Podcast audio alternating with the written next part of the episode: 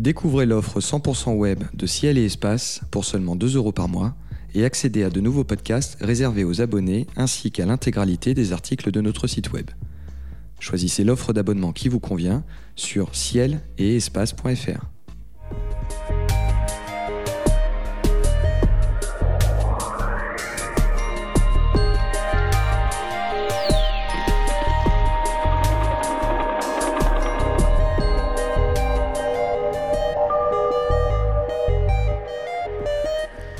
Bienvenue sur les podcasts de Ciel et Espace. Vous nous posez régulièrement la question, comment devient-on astronome? Quelles sont les études à faire? Quels ont été les parcours des astrophysiciens aujourd'hui en activité?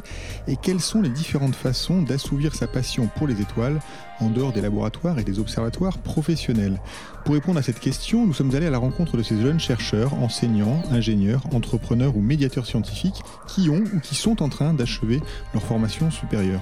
Qu'ont-ils appris de plus précieux pendant ces années? Quels sont leurs projets? Quelle place les étoiles occupent-elles dans leur quotidien? Aujourd'hui, rencontre avec Mélodie Sylvestre, postdoctorante en sciences planétaires à l'université de Bristol, docteur en planétologie de l'université Pierre et Marie Curie, que nous avons interviewé à Nice à l'occasion des rencontres annuelles de la Société française d'astronomie et d'astrophysique. Bonjour Mélodie Sylvestre. Bonjour. Vous êtes actuellement en postdoc à l'université de Bristol euh, et nous avions voulu vous intégrer à cette série de portraits que nous réalisons actuellement sur la jeune génération euh, d'astrophysiciens. Euh, vous travaillez, je crois, sur les atmosphères planétaires en ce moment. Oui, c'est exact, et euh, je m'intéresse plus particulièrement à l'atmosphère de Titan, qui est donc ce grand satellite de Saturne, le plus gros satellite de Saturne, qui a été très très observé par la sonde Cassini. On s'en souvient tous, il y a eu des images absolument magnifiques. Mais au-delà des images, il y a quand même des données et on continue d'en apprendre tous les jours, bien que la donnée, la mission elle-même soit terminée finalement. Oui, il reste encore euh, bah, beaucoup de données euh, à exploiter, parce que la mission euh, Cassini a été en orbite autour de Saturne et de Titan de deux mille quatre à deux mille dix-sept. Et donc on a plusieurs gigas de données euh, à analyser. Et euh, bah c'est, euh, c'est ce que je fais euh, dans le cadre de mes recherches. Je, prends, je regarde les données euh, de la mission Cassini et euh, à partir de ces données, euh, j'en déduis la, la température ou la composition de l'atmosphère de Titan et euh, je regarde comment elles évoluent en fonction du temps. En particulier, je m'intéresse aux saisons sur Titan parce que bah, on voit bien ce, que, ce qui se passe quand on a des saisons sur Terre. Mais pour Titan, bah, on ne sait pas euh, comment ça marche une saison, une saison sur Titan. Qu'est-ce que ça veut dire d'être, euh, d'avoir euh, l'été ou l'hiver sur Titan? Et c'est euh, ce que je fais dans le cadre de mes recherches. Alors, Cassini a observé pendant plusieurs années, vous l'avez dit, donc on a eu le temps d'observer ces changements de saison sur ce satellite. Euh, faisons un rapide portrait d'abord de Titan, qui est quand même un monde assez étrange finalement. Ah oui, oui, oui, bah c'est un monde étrange et tout à fait fascinant. Tout d'abord, euh, alors c'est un, c'est un satellite qui est assez euh, exceptionnel parmi euh, bah, les autres satellites euh, et les autres corps du système solaire, puisque euh, bah, déjà c'est le seul satellite à avoir euh, une véritable atmosphère dense euh, autour de lui. En plus, c'est également le seul corps en dehors de la Terre Euh, qui, euh, qui possède, sur lequel on trouve du liquide euh, stable, euh, puisque sur Titan il y a euh, bah, des lacs de méthane, et en fait ces lacs de méthane sont alimentés par euh, un véritable cycle du méthane. Donc sur Terre on sait qu'on a le cycle de l'eau, donc il pleut, la, l'eau va dans les rivières qui alimentent les mers, et ensuite bah, l'eau des mers euh, s'évapore pour reformer des nuages. Et bien sur Titan c'est exactement pareil, mais avec du méthane. Donc on a des rivières de méthane et, et qui vont dans des pluies de méthane et euh, enfin donc qui vont pardon qui vont dans des lacs de méthane. Et, euh, et euh, ces lacs de méthane euh, bah, s'évaporent en partie euh, pour former des nuages de méthane qui forment des, euh, des euh, pluies de méthane, et ainsi de suite. Donc un objet qui est finalement similaire à la Terre pour ça. En revanche, les composés euh, qui, qui sont euh, à la surface de ce monde sont totalement différents. Parce qu'il fait, je crois, très froid. Oui, il fait euh, environ moins cent quatre-vingts degrés à la surface de, euh, de Titan. Donc euh, bah, sur Titan, l'eau, euh, c'est de la glace très très très très très solide. Mais par contre... Euh, Dans, dans l'atmosphère, et on trouve des hydrocarbures. Donc on peut trouver bah, du méthane, euh, on peut trouver euh, de l'éthane, euh, plein d'autres, plein d'autres gaz qui, euh, qui peuvent et qui peuvent être euh, qui sont qu'on trouve dans l'atmosphère des Titans. Alors vous, vous, vous l'observez, vous étudiez euh, toujours ces, ces fameuses données de, de, de la sonde Cassini. Euh, racontez-nous plus précisément, qu'est-ce que vous cherchez ? Des molécules particulières, des, des, des formations nuageuses euh, plus concrètement, comment ça, comment ça se passe ? Alors moi, ce que je regarde, je regarde plutôt des molécules particulières. Donc en fait, il faut savoir que dans l'atmosphère de, de Titan, on a beaucoup de ce qu'on appelle de la photochimie. Donc en fait, l'atmosphère de Titan est composée majoritairement de, d'azote, donc quatre-vingt-dix-huit pour cent d'azote et environ un virgule cinq pour cent de, de méthane. Et en fait, euh, ces gaz vont être euh, cassés Par, sous l'effet des rayons ultraviolets du soleil. Et donc ces gaz vont être euh, cassés, former bah, de plus petits atomes qui vont se euh, recombiner entre eux pour former euh, plein d'autres molécules. Donc ça peut être des hydrocarbures tels que l'éthane, mais euh, ça peut être aussi euh, du cyanure euh, d'hydrogène, ce qui n'est pas très réjouissant. Le nom soi. Déjà n'est pas très, très engageant. Mais voilà, et en fait, à partir euh, et, et ces molécules elles-mêmes peuvent réagir entre elles et être cassées de nouveau par les rayons du soleil et former de nouvelles molécules de plus en plus complexes. Et en fait, ces molécules sont euh, sont très intéressantes pour l'étude de l'atmosphère de Titan. Euh, parce que par exemple, en suivant euh, une molécule en particulier et en regardant euh, euh, son, son abondance euh, en fonction de l'altitude ou de la latitude sur Titan, on peut suivre euh, les, euh, les vents, la circulation atmosphérique sur Titan, puisque bah, sur Titan, on n'a pas de, euh, on n'a pas de moyen de mesurer directement les vents comme sur Terre, mais justement, grâce à ce genre d'indices, euh, en faisant des études précises de la, de la composition de Titan aux, à différentes latitudes, on peut euh, voir bah, comment ces molécules sont transportées par les vents et donc voir bah, quels sont les vents sur Titan, comment la circulation atmosphérique de Titan fonctionne. Donc c'est de la, quasiment de la météorologie euh, sur Titan. Ah oui, c'est, euh, c'est ça. C'est, euh, on essaye de mieux comprendre bah, le climat de Titan et euh, de voir bah, comment, comment ça fonctionne. Est-ce que c'est euh, très différent de, euh, de, ce que l'on a, de ce que l'on a sur Terre euh, Que deviennent euh, les lois de, euh, de, la, de la météorologie euh, que l'on connaît bien sur Terre? Que, de, que deviennent-elles euh, pour une, sur une planète telle que Titan, donc qui est euh, euh, beaucoup plus loin du Soleil, qui est environ dix fois plus loin du, du Soleil que la Terre, euh, qui est plus petite, euh, donc qui est donc beaucoup plus froide. Bah, Qu'est-ce que ça devient ? Voilà. D'ailleurs, qu'est-ce qui euh, dirige finalement les, les, les saisons sur Titan ? Parce que sur Terre, on comprend bien que c'est euh, l'inclinaison euh, de l'axe de rotation de la planète euh, euh, au cours de qui voilà qui, qui fait qu'on est plus ou moins exposé selon qu'on est au nord et au sud, et cetera. Mais que, sur Titan, qu'est-ce qui qu'est-ce qui fait c'est le changement ? C'est exactement la même chose. Euh, Titan et Saturne euh, sont euh, ont leur axe de rotation qui est incliné de vingt-six virgule sept degrés et euh, bah, tout comme la Terre, euh, c'est, euh, à cause de l'inclinaison euh, de cet axe de rotation, on va avoir euh, différentes saisons puisque euh, les différents hémisphères vont recevoir euh, plus ou moins de, euh, de soleil en, pendant l'année de Saturne et de Titan, qui dure trente ans au passage. Ça veut dire que les saisons sur Titan durent très longtemps aussi. Oui, voilà, une saison sur Titan, c'est sept ans et demi environ. D'accord, d'où l'intérêt d'avoir une sonde qui reste longtemps et finalement, on a, donc on n'a jamais finalement suivi une année entière, en tout cas pas par sonde spatiale. Bah oui, bah justement, avec euh, la mission Cassini, c'est euh, la première fois que, euh, que l'on peut suivre pendant aussi longtemps les atmosphères de Saturne et de Titan. Et en fait, quand la mission Cassini est arrivée autour de Saturne et de Titan, euh, c'était l'hiver dans, dans leur hémisphère nord. Euh, et euh, à la fin de la mission, on venait de passer le solstice d'été. Donc avec, cette, avec la mission Cassini, on a pu voir l'hiver, le printemps et le début de l'été euh, nord sur euh, Saturne et Titan. Et c'est une, vraiment une grande première. Alors euh, évidemment, vous n'êtes pas arrivé sur ce sujet euh, par hasard. Euh, là, vous êtes actuellement en postdoc, donc il faut le rappeler, ce sont ces années qui suivent le doctorat, dans laquelle on se forme à l'étranger en général, à d'autres méthodes, d'autres équipes, et on, on on consolide un peu à la fois son réseau, son expertise. Euh, revenons au, au sujet de votre thèse plus précisément. Est-ce que c'était déjà Titan euh, donc sur quoi avez-vous travaillé pendant votre thèse, qui était, je crois, à l'Observatoire de Meudon, c'est ça? Exactement. Et euh, c'était au LESIA, donc à l'Observatoire de Meudon. Et euh, c'était, je travaillais sur l'atmosphère de Saturne. Donc toujours avec des, euh, des données Cassini. Et en fait, euh, je faisais à peu près le même travail, mais euh, pour euh, comprendre l'atmosphère de Saturne et, euh, et suivre euh, les saisons, essayer de mieux comprendre les saisons sur Saturne, qui sont très intéressantes, puisque en plus de, euh, de l'effet de l'inclinaison euh, de l'axe de rotation de Saturne, on a l'effet de l'ombre des anneaux, parce que en fait, euh, les anneaux projettent une ombre, leur ombre, sur l'hémisphère d'hiver. Et euh, bah, tout au cours de l'hiver, euh, la taille de cette ombre et les latitudes qu'elle va, qu'elle va couvrir, et aussi son, son opacité vont, vont changer et vont avoir une influence sur le climat de Saturne. C'est incroyable, c'est-à-dire que les anneaux de Saturne, un peu comme finalement les nuages sur Terre, enfin en tout cas il y a, y a, y a un filtrage de, de, de, de rayonnement du Soleil par les anneaux, et oui, ça joue sur le climat de Saturne. Exactement, d'autant plus que bah, les anneaux de Saturne, en fait, ils ont, euh, suivant, euh, bon, on peut les... Euh, On peut les euh, diviser en plusieurs parties, et il y a des parties qui sont très fines.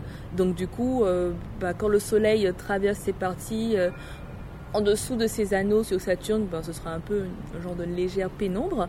Et au contraire, il y a des anneaux tels que l'anneau B qui sont vraiment très opaques, et en dessous de ces anneaux, il va faire complètement nuit. C'est, c'est marrant parce que sur Terre, ce serait comme si... Euh, Je sais pas, par exemple, à la latitude de la France, pendant l'hiver, euh, pendant plusieurs mois, il ferait complètement nuit tout le temps. Ah oui, c'est absolument impressionnant. On s'en rend pas du tout compte, parce que les, les images qu'on a évidemment de Saturne sont toujours vues de loin, et on voit des, beaucoup de, on voit les anneaux éclairés, la surface éclairée. On peut voir l'onde projetée, mais on se, on se rend pas compte que si on était à cet endroit-là, on verrait absolument rien. Finalement, c'est très, très, très, très étonnant. Euh, vous avez fait votre thèse donc à l'Observatoire de Meudon, je l'ai dit. Euh, une thèse, ça dure quoi, trois ans, c'est ça? Exactement. Et euh, vous êtes dirigé vers ce sujet euh, comment euh, Vous avez découvert euh, Saturne, euh, enfin Saturne, j'imagine que vous l'avez découvert il y a très longtemps, mais en tout cas, qu'est-ce qui a décidé que vous y consacriez un travail de thèse, quand même un long travail sur plusieurs années? Euh, alors en fait, euh, euh, j'ai commencé à m'intéresser aux atmosphères planétaires pendant mon, mon M deux de planétologie, euh, donc, que j'ai fait à l'université Paris six. Et donc, bah, dans le cadre de ce M deux, j'ai eu des cours sur les atmosphères planétaires, sur leur physique, leur chimie. Et je me suis rendu compte que c'était un sujet qui me plaisait bien. Et euh, c'est pour ça que j'ai cherché à faire une thèse dans ce domaine. Alors, euh, il y a beaucoup de travaux qui se font euh, bah, déjà sur euh, l'étude de l'atmosphère de Mars. Et mais euh, je me demandais un peu bah, qu'est-ce qui se passait du côté des planètes géantes, parce qu'il me semblait que... Euh, Euh, qu'on en savait un peu moins sur, euh, sur la, les atmosphères des planètes géantes.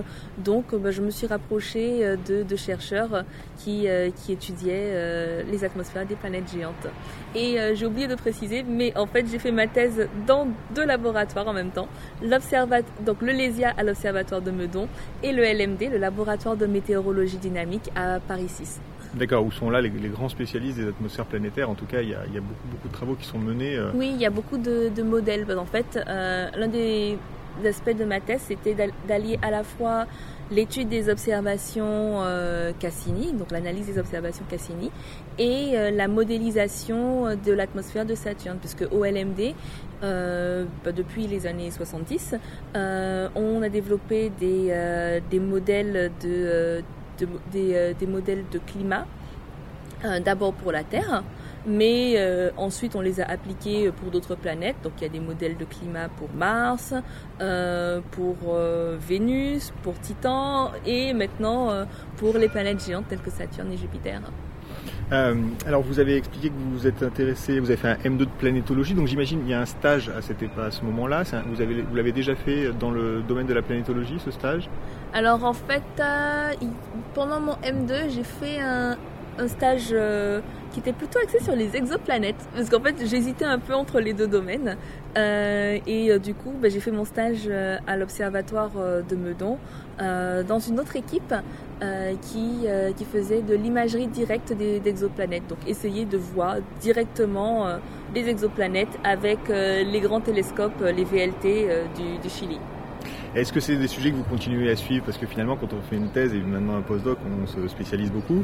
Euh, quel regard vous portez sur, le, sur les autres disciplines de, de l'astronomie? Est-ce que par exemple les, la semaine de la S F deux A cette semaine à Nice où tout est brassé, ça vous donne l'occasion de, de, de vous reconnecter à tout ça, ou euh, finalement vous, bon, vous êtes sur votre sujet et puis, euh, et puis vous êtes à cent pour cent là-dessus et vous regardez pas trop ce qui se fait à côté? Ah bah, non, je profite pour, j'en profite pour regarder euh, bah, ce qui se fait dans les autres sujets, parce que bah, par exemple il y a des sujets qui sont vraiment euh, connexes avec ce, ce que j'étudie, par exemple euh, bah, l'étude des exoplanètes et euh, les efforts qui sont faits pour caractériser leur atmosphère, ça m'intéresse puisque euh, bah, les méthodes qui sont, euh, qui sont utilisées pour caractériser, pour essayer de comprendre les atmosphères des exoplanètes, elles sont quand même assez similaires de ce que moi je peux faire pour euh, les atmosphères de Saturne ou de Titan. Euh, donc ça peut me permettre de dire, bah, de voir euh, est-ce que euh, est-ce que je peux utiliser des méthodes similaires, ou est-ce que moi j'ai, euh, j'aurais quelque chose à apporter aux chercheurs qui, euh, qui étudient les atmosphères des exoplanètes. Ensuite, plus généralement, pour euh, même pour d'autres domaines qui ne sont pas directement reliés à ce que je fais, comme par exemple, je sais pas, l'étude des galaxies ou l'étude des étoiles, quand même, en astrophysique, on étudie, on, étu, on utilise des, euh, des méthodes similaires. Par exemple, euh, bah, on utilise des grands télescopes pour faire des observations, on fait des, de, la, de la spectroscopie, donc on, on, regarde la, on prend la lumière d'un objet très lointain, on la décompose et on essaye d'en déduire des informations, composition, température. Donc ce sont les mêmes méthodes que celles que j'utilise, et euh, bah, voir euh, ce que font mes collègues dans, dans leur domaine.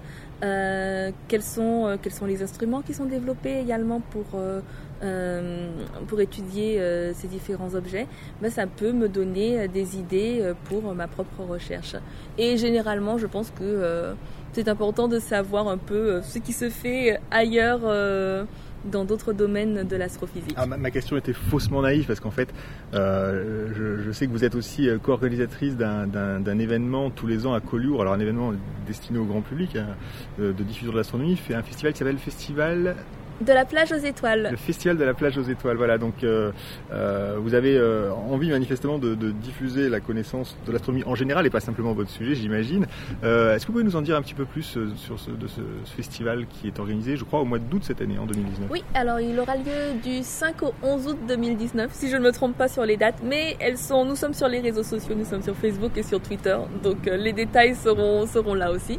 Euh, donc, euh, dans le cadre de ce festival grand public, Euh, nous proposons euh, des expositions, d- euh, des conférences grand public, ainsi que des observations euh, nocturnes avec euh, des télescopes.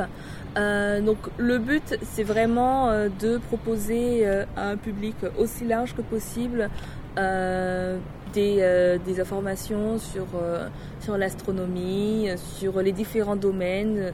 Par exemple, cette année, nous aurons une conférence euh, sur les trous noirs. Or, très récemment, on a eu la première image d'un, d'un trou noir.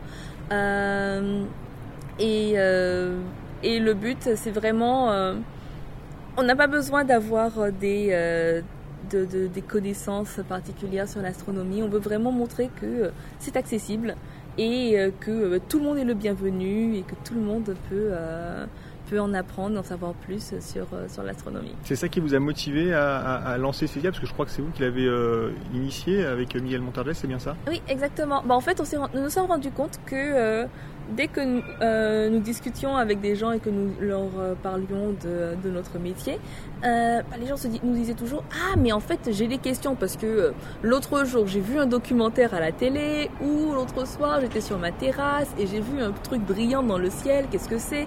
Et euh, bah, très souvent, nous nous retrouvions à... Euh, discuter avec euh, et à essayer d'expliquer des choses avec les mains, et c'était pas pratique du tout. Et du coup on s'est dit, on va organiser un véritable événement où euh, on, nous aurons euh, des supports euh, tels qu'une exposition ou tel qu'un un PowerPoint pour, euh, pendant les conférences, et avec ces supports euh, non seulement bah, nous pourrons expliquer beaucoup plus facilement euh, Euh, différents, euh, différentes choses à propos de l'astrophysique, mais en plus nous pourrons euh, toucher euh, un, un public plus large que juste nos connaissances.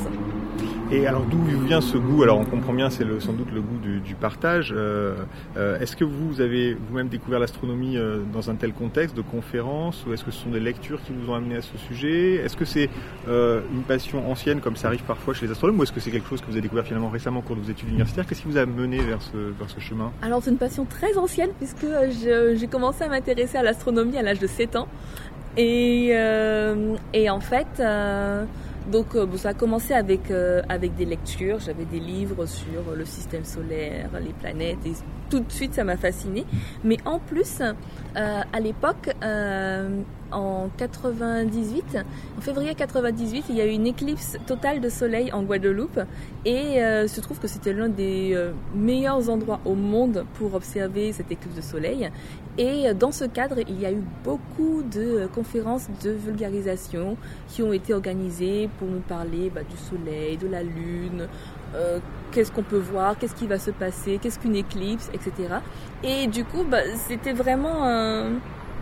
C'était vraiment un moment parfait pour, pour moi pour commencer à m'intéresser à l'astro, et ça a alimenté ma passion. Peut-être que s'il n'y avait pas eu autant de, de médiatisation et de conférences de, euh, grand public à ce sujet, bah peut-être que euh, finalement ça ne m'aurait pas intéressée euh, plus que ça.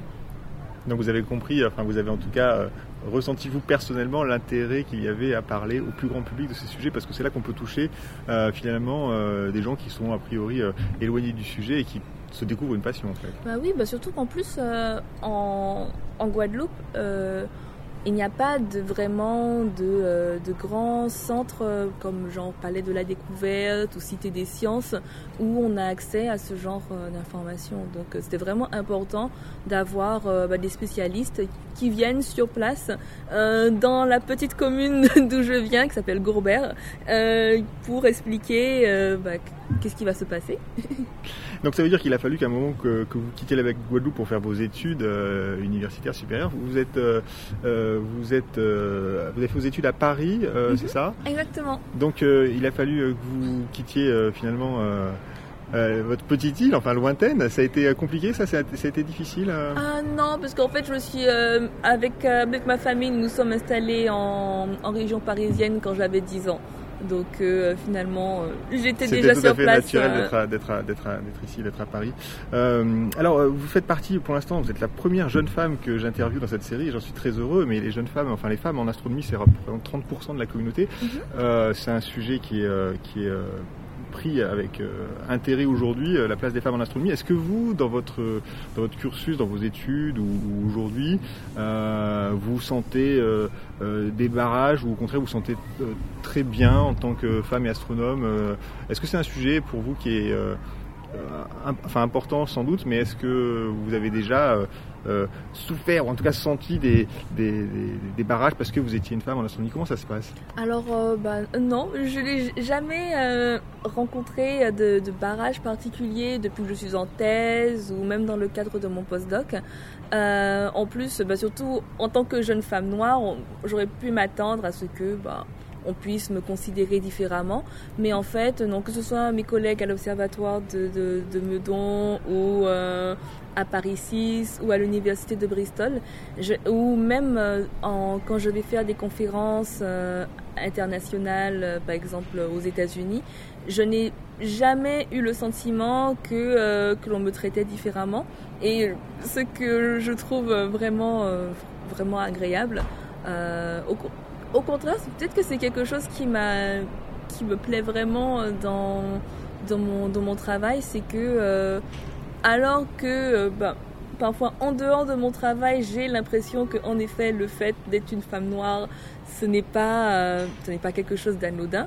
Euh, Dans mon travail, je n'ai jamais eu l'impression que ça me, que ça me freinait particulièrement. J'ai eu, toujours eu l'impression que les gens étaient plus sensibles à la qualité de ma production scientifique. Alors, euh, la qualité de votre production scientifique, justement, elle, elle, elle va jouer, j'imagine, dans les années à venir. Que vous êtes en postdoc depuis deux ans, c'est ça ? Trois ans et demi. Trois ans et demi. Euh, les postdocs, ça peut durer quatre, cinq, six ans. Euh, euh, malheureusement, les recrutements ne sont pas gigantesques. Comment vous voyez euh, l'avenir ? Est-ce que vous êtes prête à... à déménager à nouveau, euh, quitter Bristol pour un autre endroit. Euh, comment vous, est-ce que vous voyez votre avenir sur, sur un, sur un, comment dire, sur un plan vraiment international, c'est-à-dire que vous pourriez travailler un peu n'importe où dans le monde? euh, Alors, en théorie, je pourrais travailler euh, n'importe où dans le monde. En pratique, euh, bah, c'est, c'est un peu plus compliqué puisque bah, j'ai un compagnon et du coup... Euh, Je n'ai pas forcément envie que nous soyons à deux aux antipodes. aux antipodes. Euh, en plus, ensuite, euh, bah, faire un autre postdoc, bah, ça dépendra de, euh, de quel genre d'opportunité j'ai. Est-ce que c'est quelque chose qui peut, euh, qui s'intégrera bien avec les travaux que je mène, que je mène actuellement? Est-ce que ça peut être intéressant pour ma carrière? Et euh, ensuite, bah, j'espère trouver un poste permanent, euh, si possible en France, euh, dans les années à venir. Et, euh, et puis, bah, si euh, l'opportunité ne se présente pas, euh, eh bien, je, je ferai autre chose. J'essaierai de me reconvertir euh, dans, dans une autre branche, puisque après tout, euh, les compétences que l'on acquiert euh, en, en thèse et en, dans, un, dans le travail de chercheuse, ça peut être, elles peuvent être euh, réutilisées dans d'autres métiers. En tout cas, à très bientôt. Je pense qu'on peut déjà donner rendez-vous à Collioure au mois d'août pour le Festival des plages. De la plage aux étoiles. De la plage aux étoiles. Merci Mélodie Sylvestre. Merci. La Science en Chemin, c'est terminé pour aujourd'hui. Nous étions en compagnie de Mélodie Sylvestre sur le campus Saint-Jean-d'Angély de l'Université de Nice à l'occasion des rencontres annuelles de la Société française d'astronomie et d'astrophysique. L'émission était présentée par David Fossé et réalisée par Nicolas Franco. N'hésitez pas à réagir sur Twitter et sur Facebook en taguant le compte de Ciel et Espace. À très bientôt pour un nouvel épisode de La Science en Chemin.